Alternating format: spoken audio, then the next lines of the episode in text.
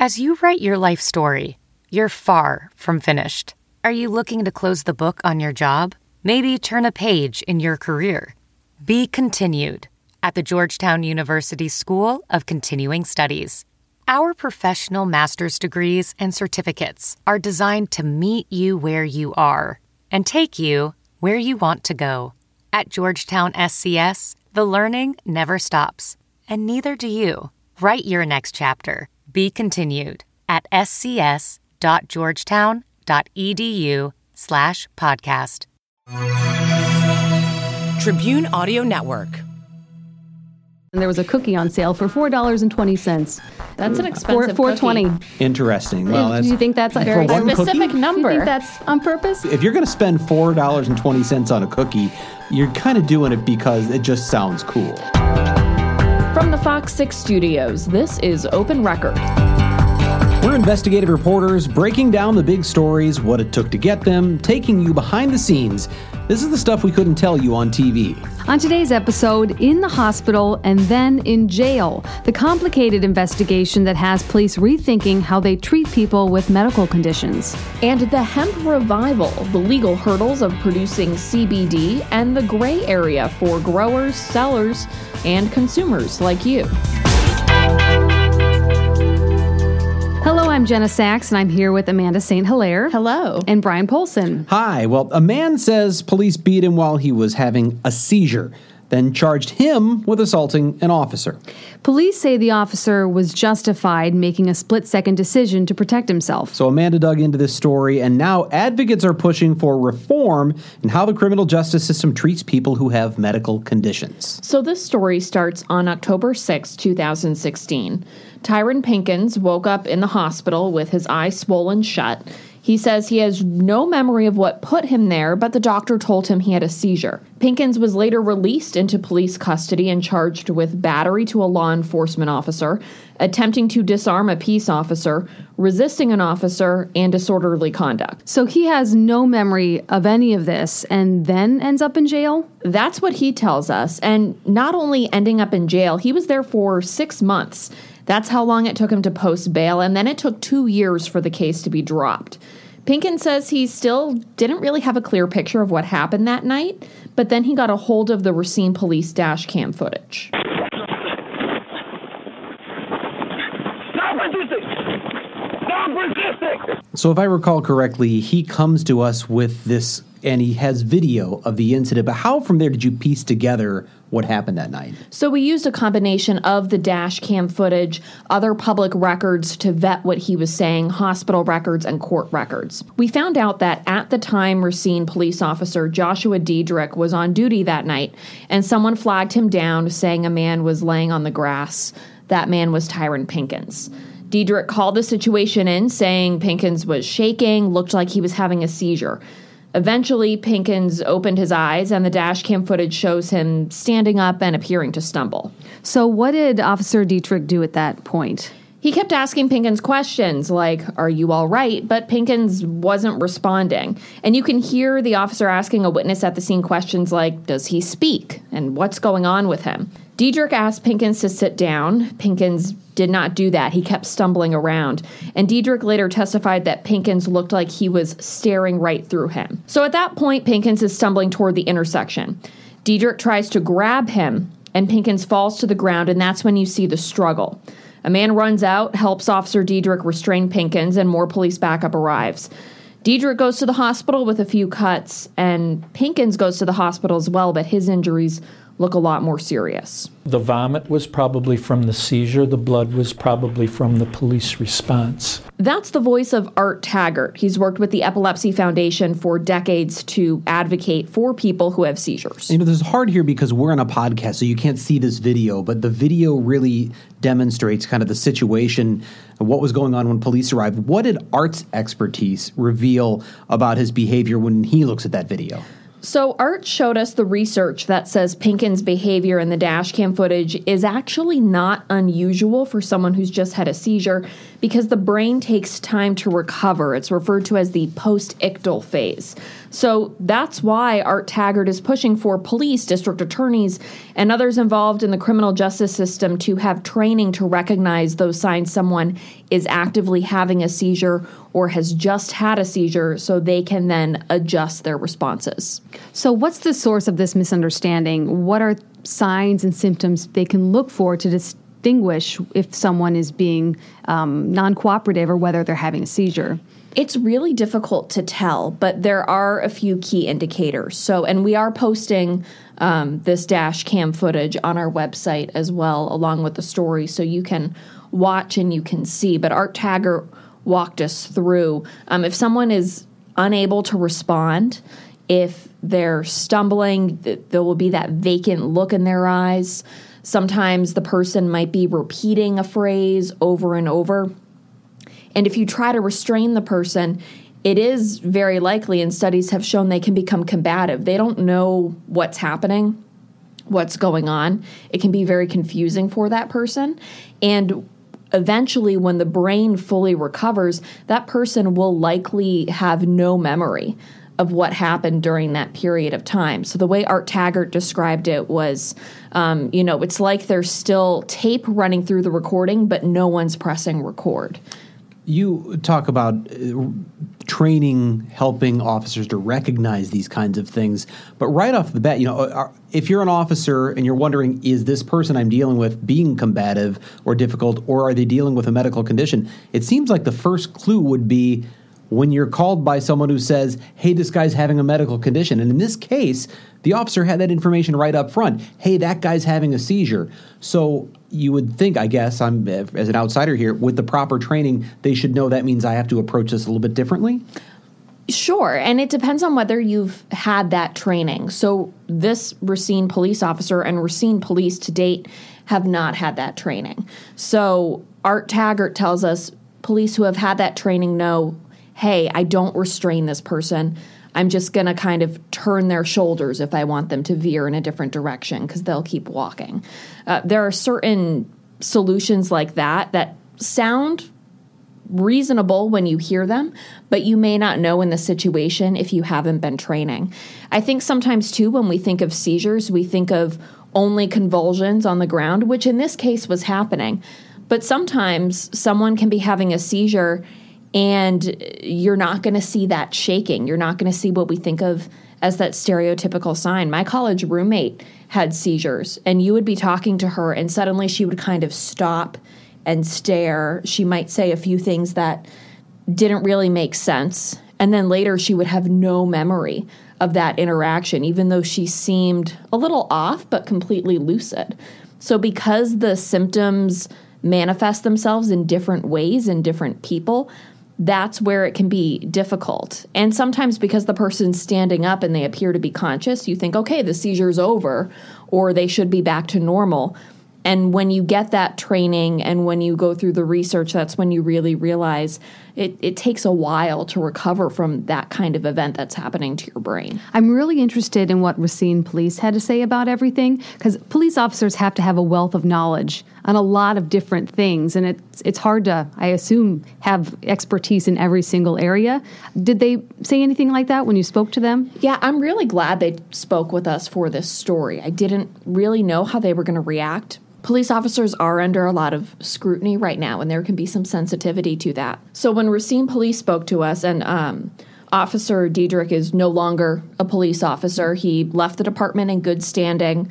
Um, so not because of this incident? Not because he, okay, of this incident. Right. He left uh, to pursue a job outside of law enforcement after this was over. But Racine Police said that in this case, they're they're trained for a lot of different things in a lot of different ways. And at the end of the interview was when the spokesperson told a story that really captured the difficulty of this situation. And he was talking about how in their training, they're taught that that vacant look, that thousand-yard stare, thousand-yard yeah. stare is a sign and often is a very good indicator that someone is about to be combative. It's part of their training. So he said the last time someone gave him that thousand-yard stare, he was sitting in a squad car, and the person pulled out a gun and shot at him. And you could see kind of the emotion in his face as he was reliving that moment. And so you realize, okay, we're looking at video in hindsight. And we can break down, you could have done this, you could have done that. And those exercises are helpful because there always should be evaluations. Racine Police said they do want to do seizure training now. And, you know, there's always something that could be improved with the response. But in that split second, how are you going to react? And that will that reaction determine whether you get to go home that night? On the other hand, if you are reacting in a way that is going to hurt someone who's having a medical condition, that's not their fault either. So should someone have to worry about potentially being shot or arrested or having this major life interruption happen because of a medical condition that they can't control? So that's it, there was some really interesting gray area in this story, and that's why I liked it so much, because you're exploring things where, okay, we don't have someone who is necessarily a hero or a villain.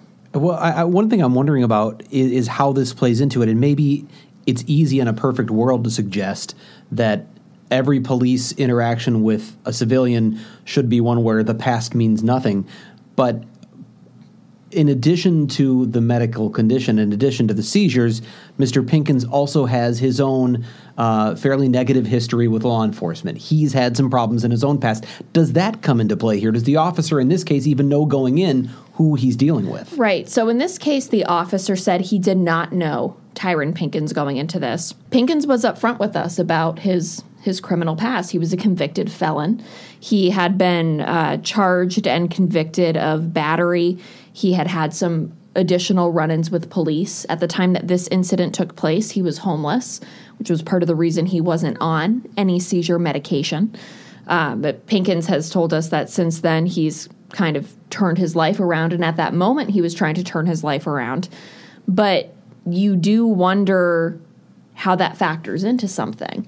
Now, well, when, I also wonder from an officer standpoint, how do you sort of separate the two? Because on the one hand, this is someone with a past that's shown a propensity to be violent and maybe even be resistive to law enforcement. On the other hand, he's clearly been, the, the officer's told, this guy's having a seizure. Right. How do you know where what's what, or is there a little of both going on? And in this case, the, the officer later testified that he did not know that the, the criminal history. So at that point, he's just another person who has been encountered on the street. Now, when going back and writing up the charging documents, that's when police, that's when the district attorney's office would see that prior criminal behavior. And that was the the weird thing with this, um, and the big question we had that no one really seemed to be able to answer was, okay, the doctor said, and we have the medical paperwork that says, yeah, it looks like this guy had a seizure. The police officer said it looked like this guy was having a seizure. Pinkins says he's had seizures before, and the witness at the scene said he was having a seizure. So why was he charged? I, you know, is that where the past maybe comes into play when evaluating right. whether or not to charge? And the district attorney's office uh, would not return our calls, but the the police say, look, we write up the documents. We can't really control what happens after that. So I thought it was an interesting decision, and I would have liked to know more about what went into their decision to really push that case. And then right before it went to trial was when the charges were dropped, and it was on the prosecution's motion to dismiss the charges. Pinkins says through the whole way he was um, being strongly encouraged to plead down. He said no because he did, in his view, he didn't do anything wrong, and he didn't really know what happened. And it wasn't until after those charges were dropped that he saw the video. Do you know why they dropped the charges? Did you get any official statement? They, I, I really wish they would have talked to me, because the, I think that would have helped shed some light on the situation.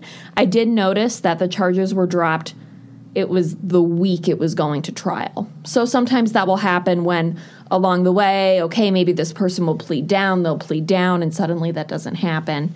Um, and then it's about to go to trial, and at that point, it's dismissed. But when we were speaking to seizure advocates like Art Taggart, he said that's actually pretty common. So he has had letters from neurologists, people who have had seizures and been charged with crimes, and testimony from people in the medical profession, and the charges still go through. Because in in the mind of the people pressing the charges, hey, you did some damage, or you did assault an officer, or, you know, it, it looks like you were driving under the influence. So once those charges are filed, it's really hard to get them dropped, even if you have medical testimony to well, back and, everything and who up. knows? I mean, it, can we really have a blanket sort of policy that says because you had a seizure, you're absolved of all wrongdoing? There have to be, I'm sure, evaluations of each case and what are the circumstances. There are. The, the interesting legal aspect of all of this is intent, right? So in order to file charges, especially when it comes to assaulting an officer, you need to show that they intended to do this. So you would think if they're having a seizure, that takes away that intent because you're not in control of your body. You you don't necessarily know what happened in that point, especially depending on the magnitude of the seizure that you're talking about. Uh, and in this case, we asked police directly about that. You know, you, you say in the documents, oh, well, he knew this guy was an officer because of his uniform. But we've heard from medical professionals who say this guy definitely would have had no idea that he was dealing with a police officer. But police say that's up to the district attorney's office, and that's where um, sometimes that disconnect can happen. The, the big thing I want to hear, bigger picture beyond Mister Pinkins, is you talk about this need for training. Is this one of those cases where if officers have this kind of specific training and they approach a situation like this, they are likely to be able to handle it better? That's what advocates for seizure patients say. So they've pointed to other incidents that have happened in Wisconsin. Um, we were we were given dash cam footage of a man who was pulled over for O W I after he had a seizure. He ended up crashing into a house and then continued to drive away. And who had no, I mean, he couldn't even give his name correctly in the dash cam footage. And you can see police becoming very, very frustrated. And if you haven't been trained in that, You, I, this guy seems like he's drunk.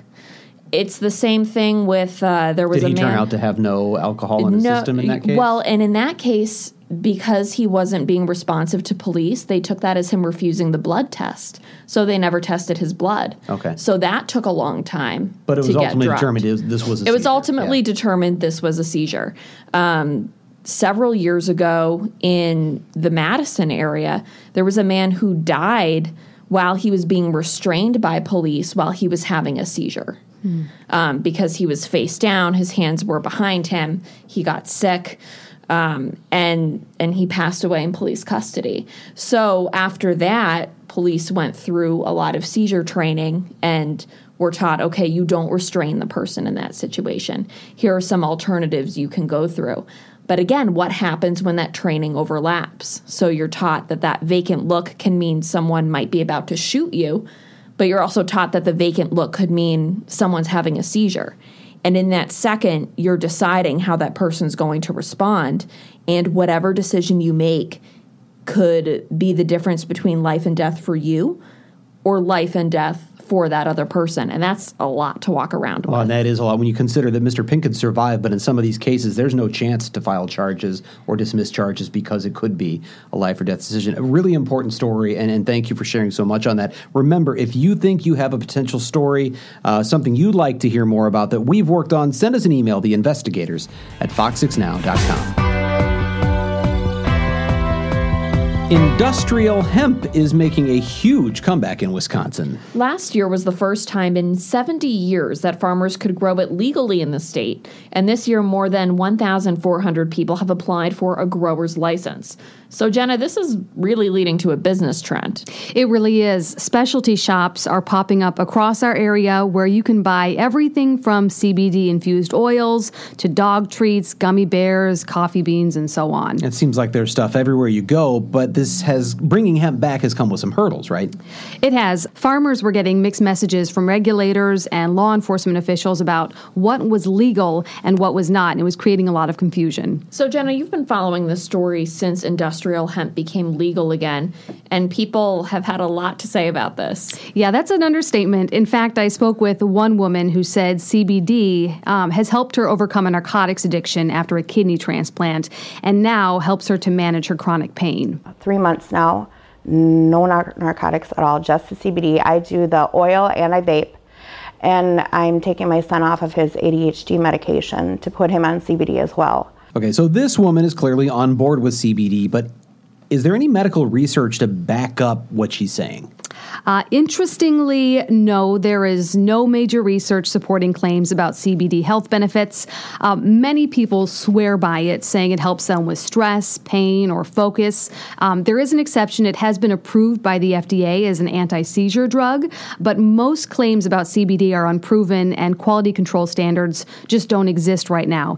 But that said, there's no question C B D is very popular, becoming more popular, and farmers see this as an opportunity to really cash in. So when we have this discussion, there's a lot of terminology that gets thrown around. What is hemp versus marijuana? We talk about C B D, T H C. How do we distinguish between all these terms? Okay, so hemp and the marijuana plant are going to look identical, but the difference is that hemp has point. zero point three percent T H C or less. Uh, T H C is the psychoactive component that gives people a high when they take marijuana. Um, so it looks the same under a microscope. It'll look the same, um, but the T H C level is much lower, and that's what makes hemp. Um, hemp can be used for all sorts of things. Uh, in the olden days, it was used a lot for rope and twine and its fibers. These days, it's really popular as an oil, a C B D oil. Uh, C B D is what's extracted from the plant. People will put it in salves, in lotions. They'll put it in cookies, um, dog biscuits. It's most popular as an oil that people will drop under their tongue with a dropper, you know, one or two drops, um, and they say that's what helps with, you know, the pain management. Um, or the stress. So that's probably what's most popular is using it as an oil. So you're not going to get high off of C B D? No, you're not. I mean, it's the, the levels of T H C are just way too low. Um, the reason that hemp disappeared years ago was partly because of the crackdown on illegal drugs and the fact that they had trouble distinguishing between what was hemp and what was T H C. Um, so it disappeared for a long time, but now it's coming back um, with some new laws that have been passed. Well, and, and I want to clarify, because there's a lot of talk, obviously a lot of attention nationally, on uh, states that are legalizing either medicinal marijuana or legalizing recreational marijuana. And there were the referendums here recently in Wisconsin to legalize marijuana, which is entirely different from hemp, even though they sort of derive from the same plant um, or similar plants, I guess. I don't know. My no, it's, terminology it's the same might, plant, okay. Just different so, components. So when you talk about hemp being legalized here, this is entirely different from the discussions over marijuana being legalized. Right. The people, though, that tend to support marijuana legalization tend to support hemp as well. The two kind of go hand in hand. But no, Wisconsin has not legalized the use of marijuana um, for, you know, uh, recreational use. But uh, in two thousand seventeen, Governor Walker allowed farmers to start growing hemp again as part of a pilot program that's overseen by either a university or a state agriculture program. Um, so a, a couple hundred farmers signed up for this first year. And what they found was they were excited to try this new um, this new crop. They were hoping it would become a cash pro- crop for them, but they didn't know um, how to grow it, you know, how to get the most C B D out of it while not going over the T H C levels that they were required to stay below. Um, but they also didn't know where to get their seed um, legally, where to sell it, and they were getting conflicting messages about whether they could do those things legally, even they were, even though they were told you can go out and grow this now. So did that ever get resolved, the question about what was legal, what wasn't? Yeah, a lot has been resolved over the last year. At the time of our first story, um, farmers were being told, you know, you can't get your seed because it can't be transported again across state lines. Um, there were limitations that way. Um, but at the same same time, um, the, you know, they they wanted to grow it, and there were no sources of the seed here in the state that they could use. Now, if you go to the, the state's website, you'll find a list of places where you can buy seed.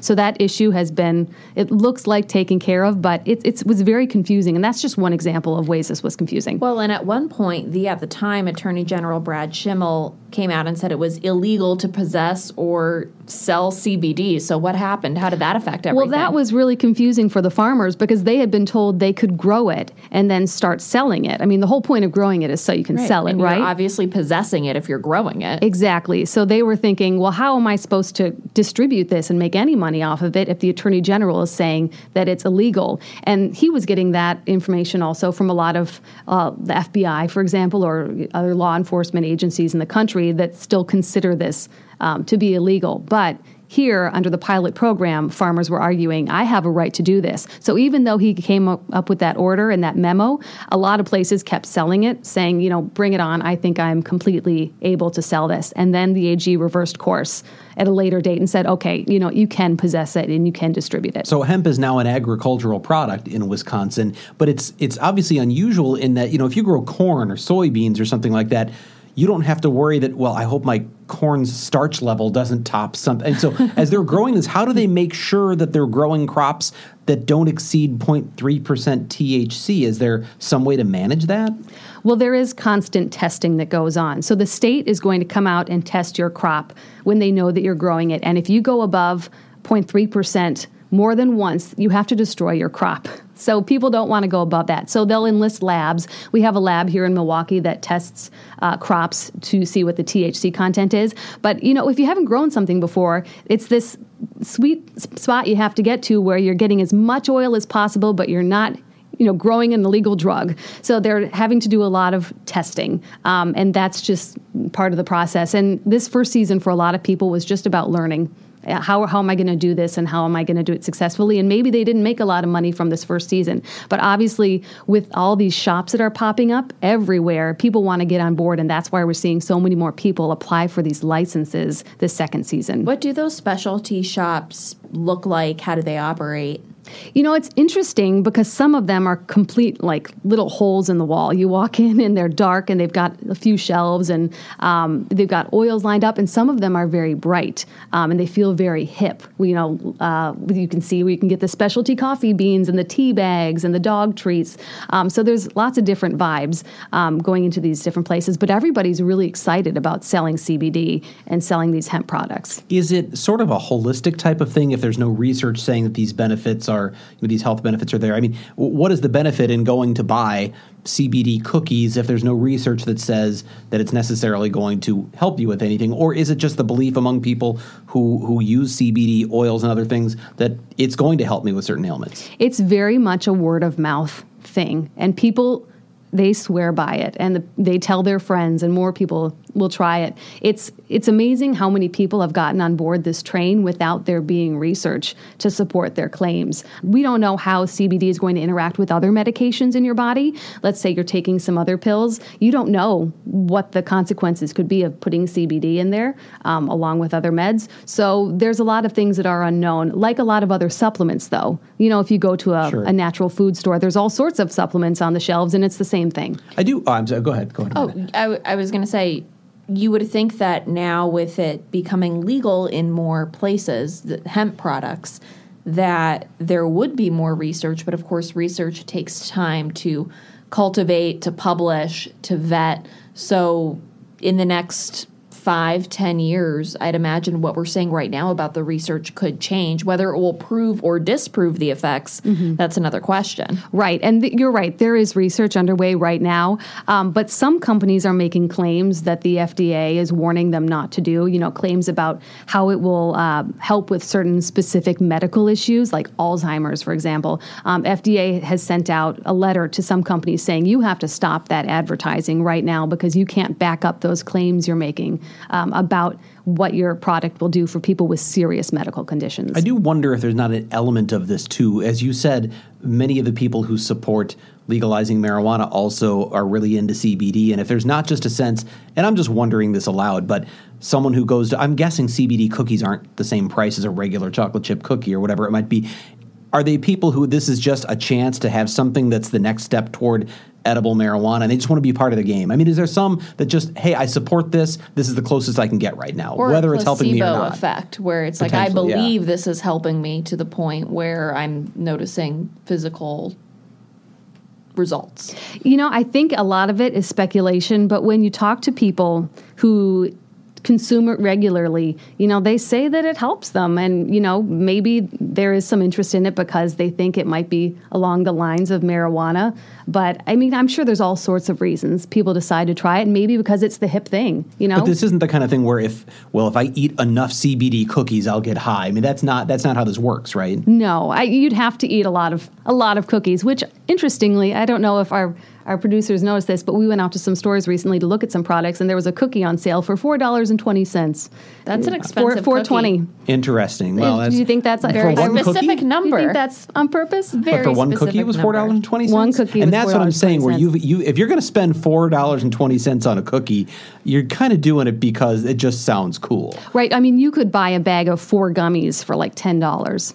So, for like as we four sit down and break down the yeah. most cost-effective. Really? Oh yeah, to get they're, they're really okay, popular. So, so then, then you're either really believing that this is helping you, or it or does. You just, yeah, or it does. Right, mm-hmm. But I, I'm saying so you either believe it is for a purpose beyond the flavor of the gummy. I don't think bucks. you're take you're buying it for the for the for the taste. I think you're buying it because you think it's going to calm you down, maybe before you go to bed. Maybe you have a lot of stress in your life and you think this is going to help. Um, maybe you have some back pain and you want to try anything. Um, but people are really into holistic holistic medications right well, now. And if it works, I mean, I'd much rather have some C B D-infused gummies than, you know, opioids or something where there's so many other side effects and drawbacks to addiction and things like that. I mean, do we know – that's, I guess, a question. Do we know anything about is C B D in any way addictive? Well, and that's been a big mm-hmm. argument in favor of – legalization is that it's supposedly going to be less harmful than an opioid prescription. Although, interestingly, I did read some reports that said people have been known to fail drug tests after taking C B D. So another interesting component there. Um, because it has that small level of T H C?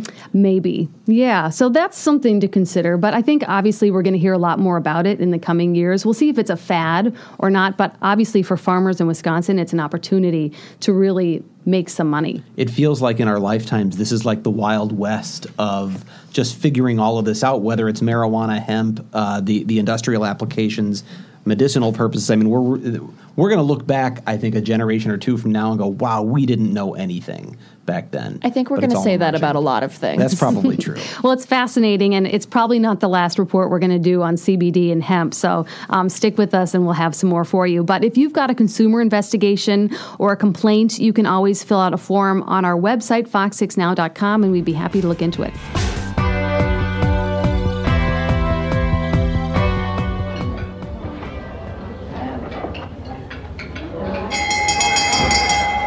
And that's the dinner bell, which means it's time for our dinner party questions. This is a weekly segment where we answer questions we often get asked at parties or different events. So here's the catch. We have no idea what the question is. There are, well, we're down to two envelopes, so we need your ideas. Send us some dinner party questions, but we've got two more from our first batch here, and uh, we're going to pick one at random, and we'll find out. We don't know what it's going to say yet, so whose turn is it? Is it the, mine? I think it is. Yeah, go for it. Okay.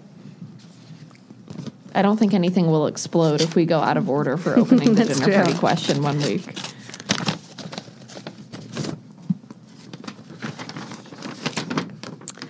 How did you get into news? How much time do we have? Well, I'll be glad because I, I think I've I've sat back and let you guys go the last few times so that I could think things through. Fire but, away, Brian. Uh, it's interesting. I, I've I've been asked to do a lot of you know as when as reporters were asked to do career days, you know, speeches and things like that, or, or visit schools, and, and kids often want to ask, well, how did you get into this? And I always feel funny telling them because I didn't have a real direct road into news. In fact, when I was in high school, I was like a math and science nerd. And I always thought I, I was going... I am zero percent surprised by this. I always thought I'd go into an engineering field or something like my my brother, my father. and uh, But but what I always loved to do was uh, I would watch Saint Louis Cardinals baseball. I'm sorry, Brewers fans. I'm from Saint Louis. And I would turn down the television and I would do the play-by-play. And I just... I, I wanted to be a sports play-by-play announcer. In my office, there is a license plate that says N X Buck, which actually was supposed to mean that I, I wanted to be the next Jack Buck, longtime broadcaster of the Saint Louis Cardinals, father of Joe Buck, um, who has done sports of all kinds on Fox. Um, and so I wanted to get into broadcasting thinking I was going to be this famous play-by-play announcer, and I, I got a job in radio in a small town making twelve thousand dollars a year, and after a few years of that decided, wow, this was a terrible choice. Um, I loved radio, but it just wasn't a place I was going to make a living in, in small-town America. It was a great job in terms of what I was doing. It wasn't going to make me a living, and I went back to school uh, at the University of Missouri and got into news and did some stuff on television, and because I'd been on the radio— part of our daily job was, in addition to the sports and the other things and being a country music D J, yes, I did that, um, we had to cover the news. And I became familiar with the players at the state capitol and things like that. And I I got into school at Mizzou and realized, wait, I know who all these people are, and I have a head start. And I started to actually crave the news more than anything else and found out, hey, I think I have a knack for this. And next thing you know, I was in the news business. And uh, by two thousand four, I was here in Milwaukee and been here now for fifteen years, which is hard to believe. What about you, Amanda? My parents joke that I did my first investigative report when I was fifteen years old. And they said, we're going to move our family from New Hampshire to Pennsylvania.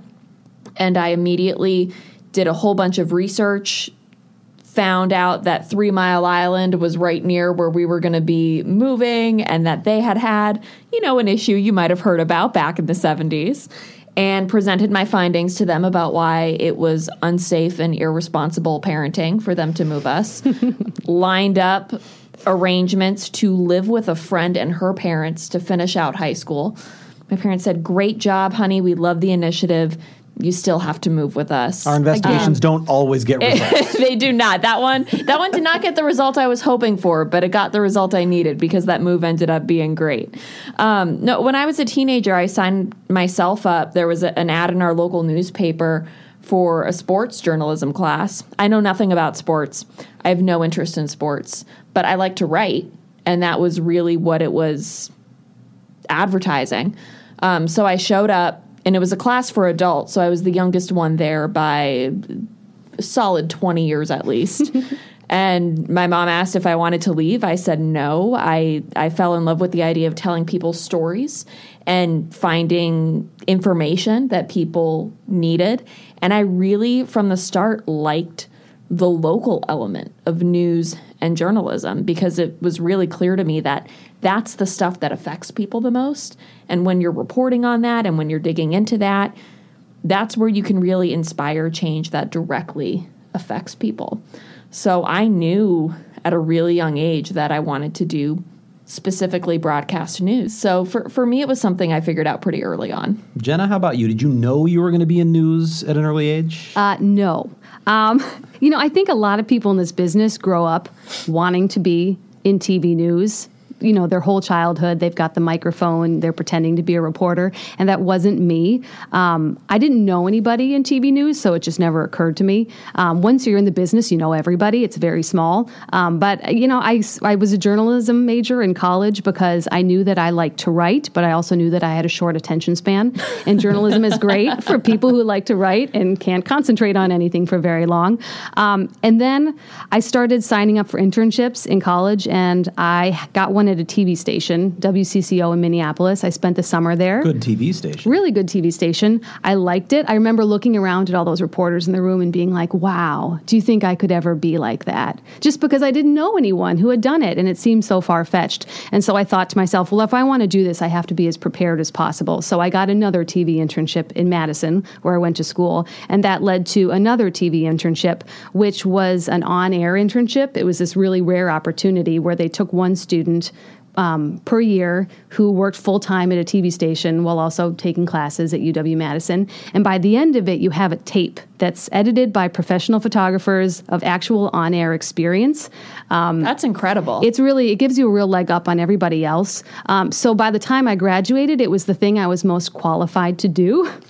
But, you know, I never, I never got into this because I wanted to be on T V. It was just I liked journalism, and this fit well for me, and I liked mixing, you know, the the interviews with um with the with the writing and the natural sound, and I, I thought it was it was fun, so I just went from there. Something I wonder with you is, were you, when you were younger, because I haven't I have only mm-hmm. known you since you've been here at Fox six News, were you a shy person? And I ask that because when you get into this business and you've mm-hmm. got to be comfortable in front of a camera, you've got to be comfortable introducing yourself to all kinds of different people. And and I always found it interesting there. You would think that the only people attracted to this business would be people who are super outgoing. And I actually found that's not necessarily the case. I, you know, it depends on who I was with. I think in a lot of situations I was definitely shy as a kid, but in other situations I wasn't. Um, but, you know, I'm not attention seeking. I, you know, I, I'm very comfortable sitting back and letting other people talk. My parents listened to this podcast and thought it was interesting listening to me talk for a long period of time because usually at home, everybody else talks. I just sit back and listen, and I'm fine with that. You know, I don't inject my opinion unless people usually ask.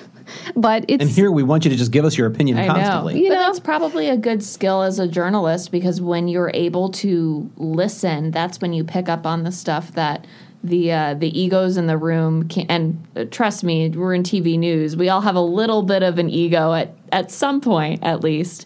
Mm-hmm. But you can pick up on those things that maybe someone else might ignore. Producer I'd Pete like to has think a huge so. Ego.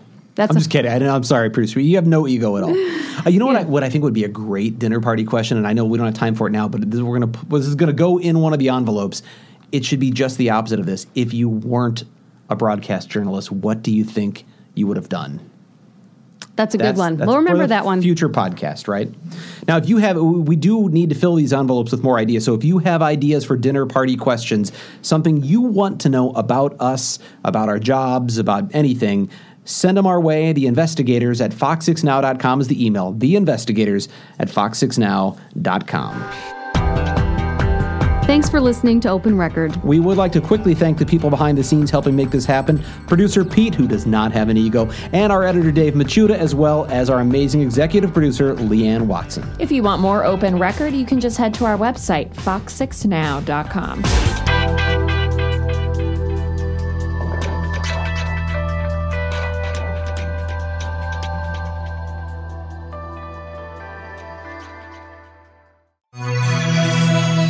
Tribune Audio Network.